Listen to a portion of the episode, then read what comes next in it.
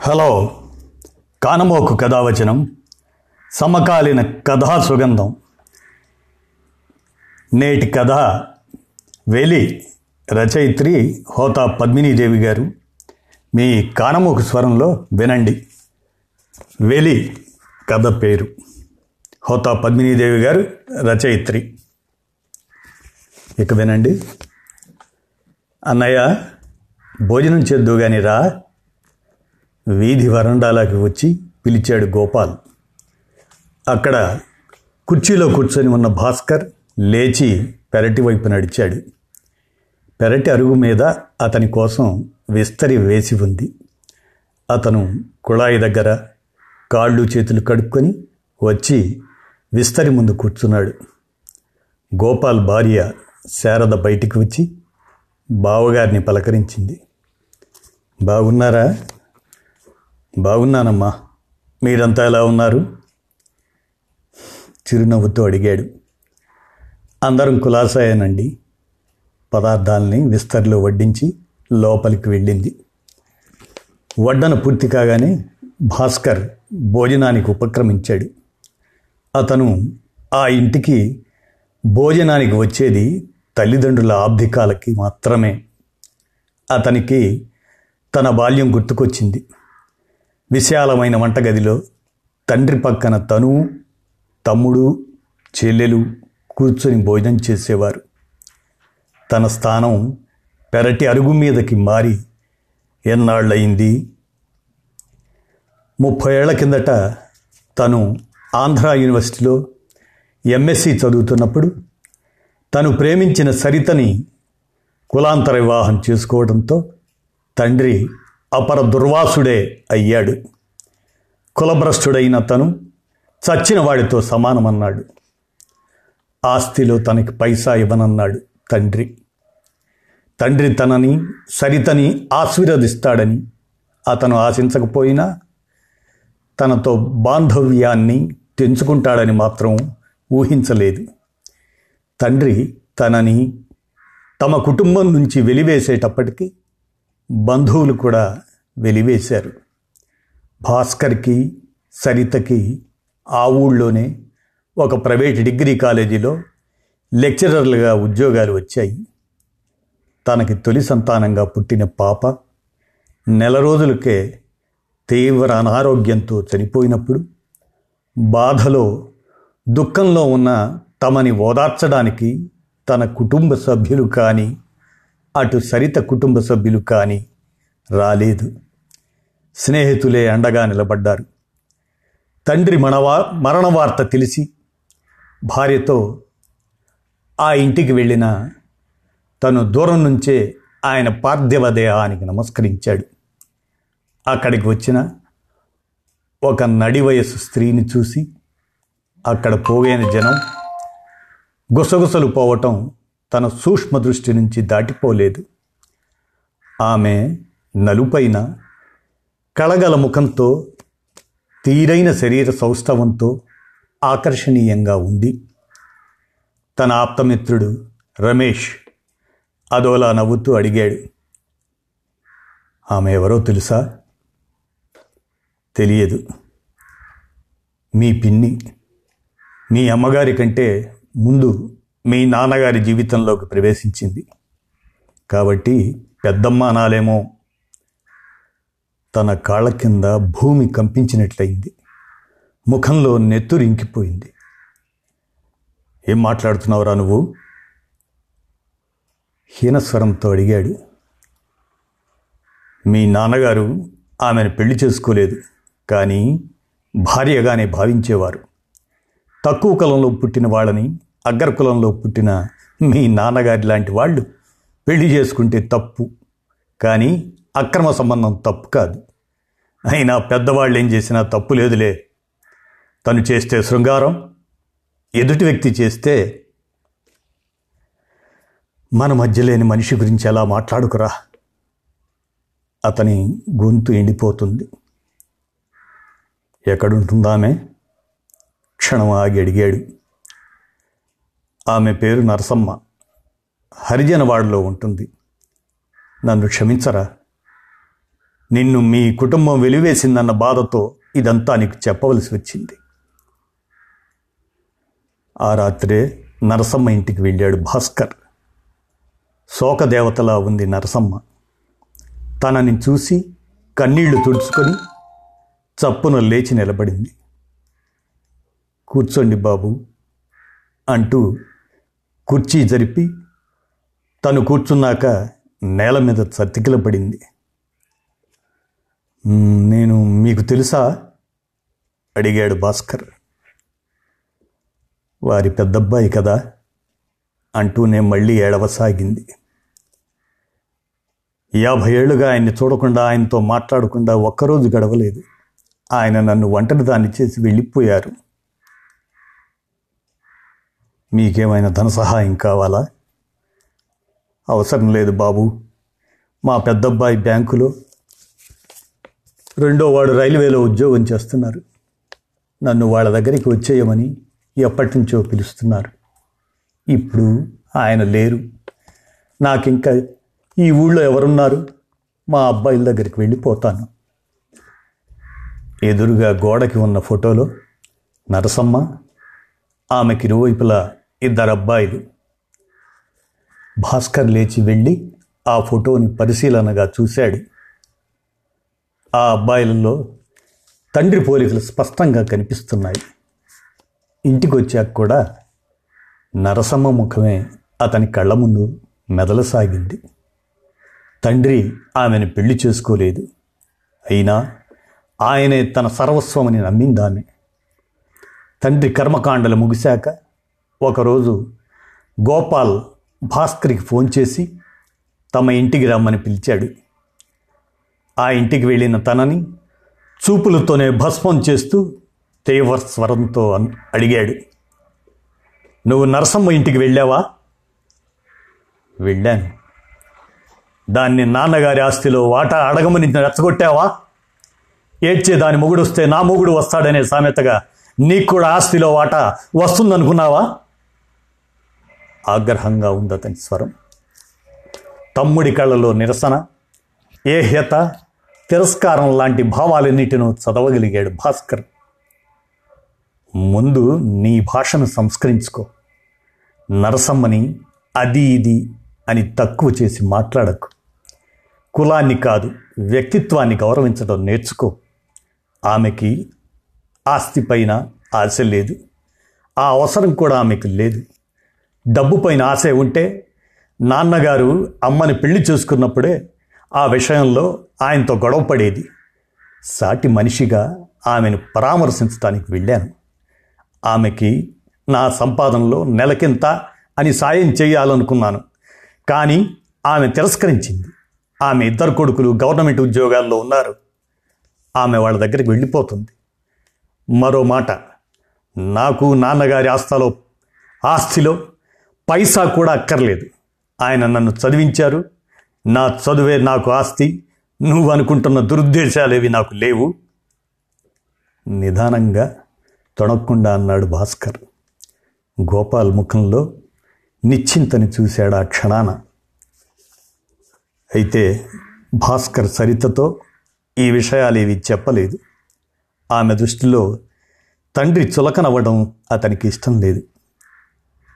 వైజాగ్లో శ్రీ చైతన్య జూనియర్ కాలేజీలో లెక్చరర్గా ఉద్యోగం వచ్చాక తల్లితో చెప్పి వెళ్దామని ఆ ఇంటికి వెళ్ళాడు. గడప లోపల తల్లి బయట వీధి అరుగు మీద తను. తల్లి కళ్ళలో వరద గోదావరి. అతనికి తల్లి ఒడిలో తలపెట్టి కరువు తీరా ఏడవాలనిపిస్తుంది. కానీ ఆమె వెనకాల నిలబడి ఉన్న తమ్ముడి కళ్ళల్లోని ఏహత తిరస్కారాలు అతన్ని ఆ పని చేయకుండా ఆపాయి. తనకి సరితకి వైజాగ్లో ఉద్యోగాలు వచ్చాయని చెప్పి దూరం నుంచే ఆమెకు నమస్కరించి వెనుదిరిగాడు. వైజాగ్ వెళ్ళిన రెండు నెలల తర్వాత భాస్కర్కి తల్లి నుంచి ఉత్తరం వచ్చింది. చిరంజీవి భాస్కరానికి అమ్మ ఆశీస్సులు. మీ నాన్నగారికి నరసమ్మతో ఉన్న అక్రమ సంబంధం గురించి మా పెళ్ళైన తొలినాళ్ళలోనే నాకు తెలిసింది. కానీ ఆయన నిలదీసి అడగలేని కనీసం ఆయన్ని ప్రశ్నించలేని సగటు ఆడదాన్ని నువ్వు కులాంతర వివాహం చేసుకున్నందుకు నిన్ను కుటుంబం నుంచి వెలివేసిన మీ నాన్నగారిని ఎదిరించలేని అశక్తురాలిని మీ నాన్నగారు ఆస్తిలో నీకు వాటా ఇవ్వకుండా చాలా అన్యాయం చేశారు. ఆస్తి అంతా తనకే దక్కాలనే దురాశతో నీ తమ్ముడు ఆస్తిలో తనకి వాటా కావాలని నీ చెల్లెలు అసలే నీపై కోపంతో ఉన్న మీ నాన్నగారిని ఇంకా రెచ్చగొట్టారు. ఆస్తిలో సింహభాగం గోపాల్కి కొంత భాగం వసుమతికి రాసేశారు ఆయన నా మరణానంతరం నా ఒంటి మీదున్న నగలతో పాటు బ్యాంకు లాకర్లో ఉన్న నగలన్నీ నీకు చెందాలని నా ఆకాంక్ష. కన్న తల్లిగా నీకు కొంతైన ఆస్తి ముట్ట చెప్పి నీకు న్యాయం చేయాలనుకుంటున్నాను. నేను మరణించాక నీ తోడబుట్టిన వాళ్ళకి ఈ ఉత్తరాన్ని చూపించి నా నగలు తీసుకో. ఇది నా వీలునామాగా భావించు. కోడలికి మనవడికి నా ఆశీస్సులు. నీ స్నేహితుడు రమేష్ దగ్గర అడ్రస్ తీసుకొని నీకు ఈ ఉత్తరాన్ని రాస్తున్నాను. మీ అమ్మ. భాస్కర్ కళ్ళలో గంగా కావేరీ నదులు ఉప్పొంగుతున్నాయి ఆ ఉత్తరాన్ని గుండెలకు హత్తుకొని వలవలా ఏడ్చాడు. కొద్దిసేపటి తర్వాత ఆ ఉత్తరాన్ని బీరువాలో తన బట్టలు అడుగున భద్రపరుచుకున్నాడు. తల్లి తన ఎదురుగా నిలబడి కన్నా అని పిలిచి తనని తన తలని ప్రేమగా నిమిరినట్టయింది. తల్లి రాసిన ఉత్తరాన్ని బయటికి తీసి అప్పుడప్పుడు చదువుకొని సాంత్వన పొందేవాడు. నాలుగు నెలల తర్వాత తల్లి మరణ వార్త తెలిసి ఆ ఇంటికి వెళ్ళాడు. ఎదురుగా పోర్టికోలో తల్లి నిర్జీవ శరీరం ఫ్రీజర్ బాక్సులో ఉంది. బెంగళూరులో ఉన్న వసుమతి వచ్చాక తల్లి మృతదేహాన్ని అంత్యక్రియల కోసం తరలించారు. అతని మెదడు ఎవరో నొక్కిపట్టినట్లు ఆలోచనారహితంగా స్తబ్దంగా ఉంది. దుఃఖం రావల రావడం లేదు కానీ దుఃఖం కంటే బాధాకరమైన స్థితి అతనిది. అంతిమయాత్రలో యాంత్రికంగా పాల్గొన్నాడు. కపాల మోక్షం అయ్యాక గోపాల్ అతనితో పాటు వచ్చిన బంధువర్గం వెనుదిరిగిన భాస్కర్ మాత్రం తల్లి శరీరాన్ని వెయ్యి నాలుకలతో కబళిస్తున్న చితిమంటలనే చూస్తూ కూర్చున్నాడు. తల్లి తనపై కనబరిచిన ప్రేమ అతని గుండెలో నిక్షిప్తమై ఉంది. ఆమె జ్ఞాపకాలు అతని మనసులో సజీవంగా ఉన్నాయి. అప్పుడొచ్చింది అతనికి దుఃఖం. అతని కన్నీళ్ళతో మరుభూమి తడిసి ముద్దయింది. అన్నయ్య రేపు నువ్వు వదిన మన ఇంటికి రండి. ఫోన్లో గోపాల్ స్వరం వింటూనే ఆశ్చర్యపోయాడు భాస్కర్. కారణం? ఆ ఇంట్లో ఏ శుభకార్యమైనా అతని తమ్ముడు ఆహ్వానించలేదు. రెండు నెలల కిందట తండ్రి ఆబ్దికం వారం కిందట తల్లి ఆబ్దికం అయ్యాయి. ఇప్పుడు ఏ సందర్భంలో గోపాల్ తనని రమ్మంటున్నాడో అర్థం కాలేదు. పైగా మన ఇంటికి వదినను కూడా తీసుకురావాలిట ఏమిటి విశేషం? వసుమతి వచ్చింది. దానికి నిన్ను చూడాలని ఉందిట అలాగా మా అమ్మాయి పెళ్ళి నిశ్చయమైంది. వచ్చే నెలలో నేను పెళ్ళి రేపు నాకు కాబోయే అల్లుడు కూడా వస్తున్నాడు. మన కుటుంబ సభ్యులమంతా కలుసుకుని చాలా ఏళ్ళయింది కదా అందుకని సరే వస్తాం అన్నాడు.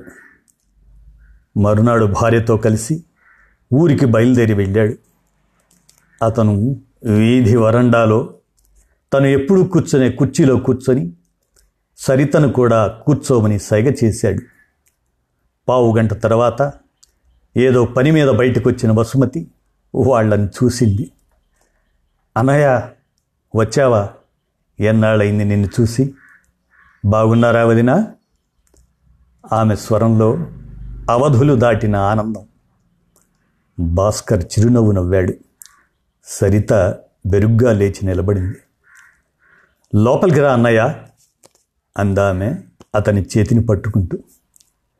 పర్వాలేదమ్మా ఇక్కడ బాగానే ఉంది అన్నాడు. ఈలోగా గోపాలు వచ్చి అన్నయ్య పాదాలకు నమస్కరించి లోపలికి రా అన్నయ్య. మీరు రండి వదినా అన్నాడు. భర్త వెనుకనే హాల్లోకి అడుగుపెట్టింది సరిత. హాల్లో సోఫాలో కూర్చొని ఉన్న యువతి తమ్ముడి కూతురని ఊహించాడు భాస్కర్. ఆమె పక్కనే ఒక యువకుడు కూర్చొని ఉన్నాడు. కావ్య పెదనాన్న అన్నాడు పరిచయం చేస్తున్నట్లు. హాయ్ పెదనాన్న. అని పలకరించింది. సోఫా నుంచి లేచి నిలబడి హాయ్ అన్నాడు ప్రతిగా. నాకు కాబోయే అల్లుడు డేవిడ్. కావ్యతో పాటు ఇన్ఫోసిస్లో పనిచేస్తున్నాడు. ఈయన మా అన్నయ్య ఆమె మా వదిన అని గోపాల్ పరస్పరం పరిచయం చేశాడు. నమస్తే అంకుల్ డేవిడ్ చేతులు జోడించాడు. తమ్ముడికి హఠాత్తుగా తన పైన కలిగిన ఆపేక్ష వెనుక నిగూఢంగా ఉన్న అంతరార్థం బోధపడింది అతనికి. కాసేపు మామూలు సంభాషణ అయ్యాక కావ్య డేవిడ్ లేచి బయటికి వెళ్ళారు. భాస్కర్ని చూస్తూ అన్నాడు గోపాల్ చెల్లాయికి ఒక్కతే కూతురు. ఇంజనీరింగ్ చదివి ఒక మల్టీనేషనల్ కంపెనీలో పనిచేస్తుంది. దానికి పెళ్ళి చేస్తారట. భాస్కర్ ఈ సంభాషణ ఎటు దారి తీస్తుందోనని ఊహిస్తూ మౌనంగా కూర్చున్నాడు. వాళ్ళ అమ్మాయిని మీ అబ్బాయికి ఇచ్చి పెళ్ళి చేయాలనుకుంటుంది. ఇన్నాళ్ళు దూరమైన మన కుటుంబాలు దగ్గర అవ్వాలని దాని ఆకాంక్ష. చెప్పాడు గోపాల్. మీ వారికి ఇష్టమేనా? వసుమతిని నవ్వుతూ అడిగాడు భాస్కర్. ఇష్టమే అన్నయ్య మా అమ్మాయిని కోడలుగా చేసుకోవటం నీకు ఇష్టమైతే నేను మీ బావగారు మీ ఇంటికి వచ్చి మాట్లాడతాం. ఇదిగో మా అమ్మాయి ఫోటో. చూడు అంది తన సెల్ ఫోన్ను ఆన్ చేసి అన్నయ్య చేతికి అందిస్తూ చెయ్యెత్తి వారించాడు భాస్కర్. నాకు కాబోయే కోడలికి రూపం కంటే గుణం ప్రధానం. భాస్కర్ సున్నితంగానే చెప్పిన అతని స్వరంలో అంతర్లీనంగా పదునైన భావం ఏదో గోచరిస్తుంది బసుమతికి. నేను కులాంతర వివాహం చేసుకున్నానని నన్ను కుటుంబం నుంచి వెలివేసిన మీరు ఇప్పుడు నన్ను మీ ఇంటికి ఆహ్వానించడానికి కారణం ఏమిటో నాకు తెలుసు. ఇన్నాళ్ళు గుర్తురాని రక్త సంబంధం ఇప్పుడు గుర్తుకొచ్చిందా? ఇది మీలో కలిగిన పరివర్తన కాదు. ఎందుకంటే వారం కిందట అమ్మ ఆబ్దీకానికి నేను ఇక్కడికి వచ్చినప్పుడు కూడా పెరటి అరుగు మీద నాకు భోజనం పెట్టారు. ఎరా గోపాల్ నీ కూతురు మతాంతర వివాహం చేసుకుంటుంది కాబట్టి నన్ను ఇంట్లోకి ఆహ్వానించావా? అన్నని కుటుంబంలో నుంచి వెలివేసి కూతుర్ని కడుపులో పెట్టుకున్నాడని లోకం హేళన చేస్తుందని భయపడి నన్ను ఇంట్లోకి రానిచ్చావా? ఏమ్మా? వసుమతి మా అబ్బాయి సివిల్ స్టాపర్ కాబట్టి వాడికి మీ అమ్మాయిని ఇచ్చి పెళ్ళి చేయాలనుకున్నావా? ఇన్నేళ్ళు గుర్తురాని ఈ అన్నయ్య ఇవాళ గుర్తొచ్చాడా? మీరు నన్ను వెలివేయటం కాదు. స్వార్థం అహం అవకాశవాదం మూర్తిభవించిన మిమ్మల్ని నేను వెలివేస్తున్నాను. ఈ మాటల్ని అతను పైకి అనలేదు. మనసులోనే అనుకున్నాడు. శారద బయటకొచ్చి బావగారిని తోడికోడల్ని పలకరించి టైం ఒంటి గంట కావస్తుంది భోజనానికి రండి అంది. రా అన్నయ్య భోజనం చేద్దాం. డైనింగ్ హాల్లోకి దారి తీశాడు గోపాల్. భాస్కర్ వీధిలోకి నడిచాడు. అదేమిటి లోపలికి రా అన్నయ్య. గోపాల్ వసుమతి ఇద్దరూ ఒకేసారి పిలిచారు. నాకు పెరటి అరుగు మీదనే సౌకర్యంగా ఉంటుంది అని భాస్కర్ పెరట్లోకి నడిచి తను ఎప్పుడూ భోజనం చేసే చోట కూర్చున్నాడు. సరిత కూడా భర్త పక్కనే కూర్చుంది. చెంప చెళ్ళుమన్నట్లయింది ఆ ఇద్దరికి. ఇద్దరు అప్రయత్నంగా చెంప తడుముకున్నారు. భాస్కర్ తమని కొట్టాడా? లేదే. మరి తమ చెంపలు వాయించిందెవరు? తమ అంతరాత్మ అవునేమో. నల్లబడిన వాళ్ళ ముఖాలలో సిగ్గు పశ్చాత్తాపం. ఇదండి కథ. వెలి అనే ఈ కథని హోతా పద్మినీదేవి గారు రాసిన దానిని కానమోకు కథావచనం సమకాలీన కథా సుగంధంగా వినిపించాను. విన్నారుగా? ధన్యవాదాలు.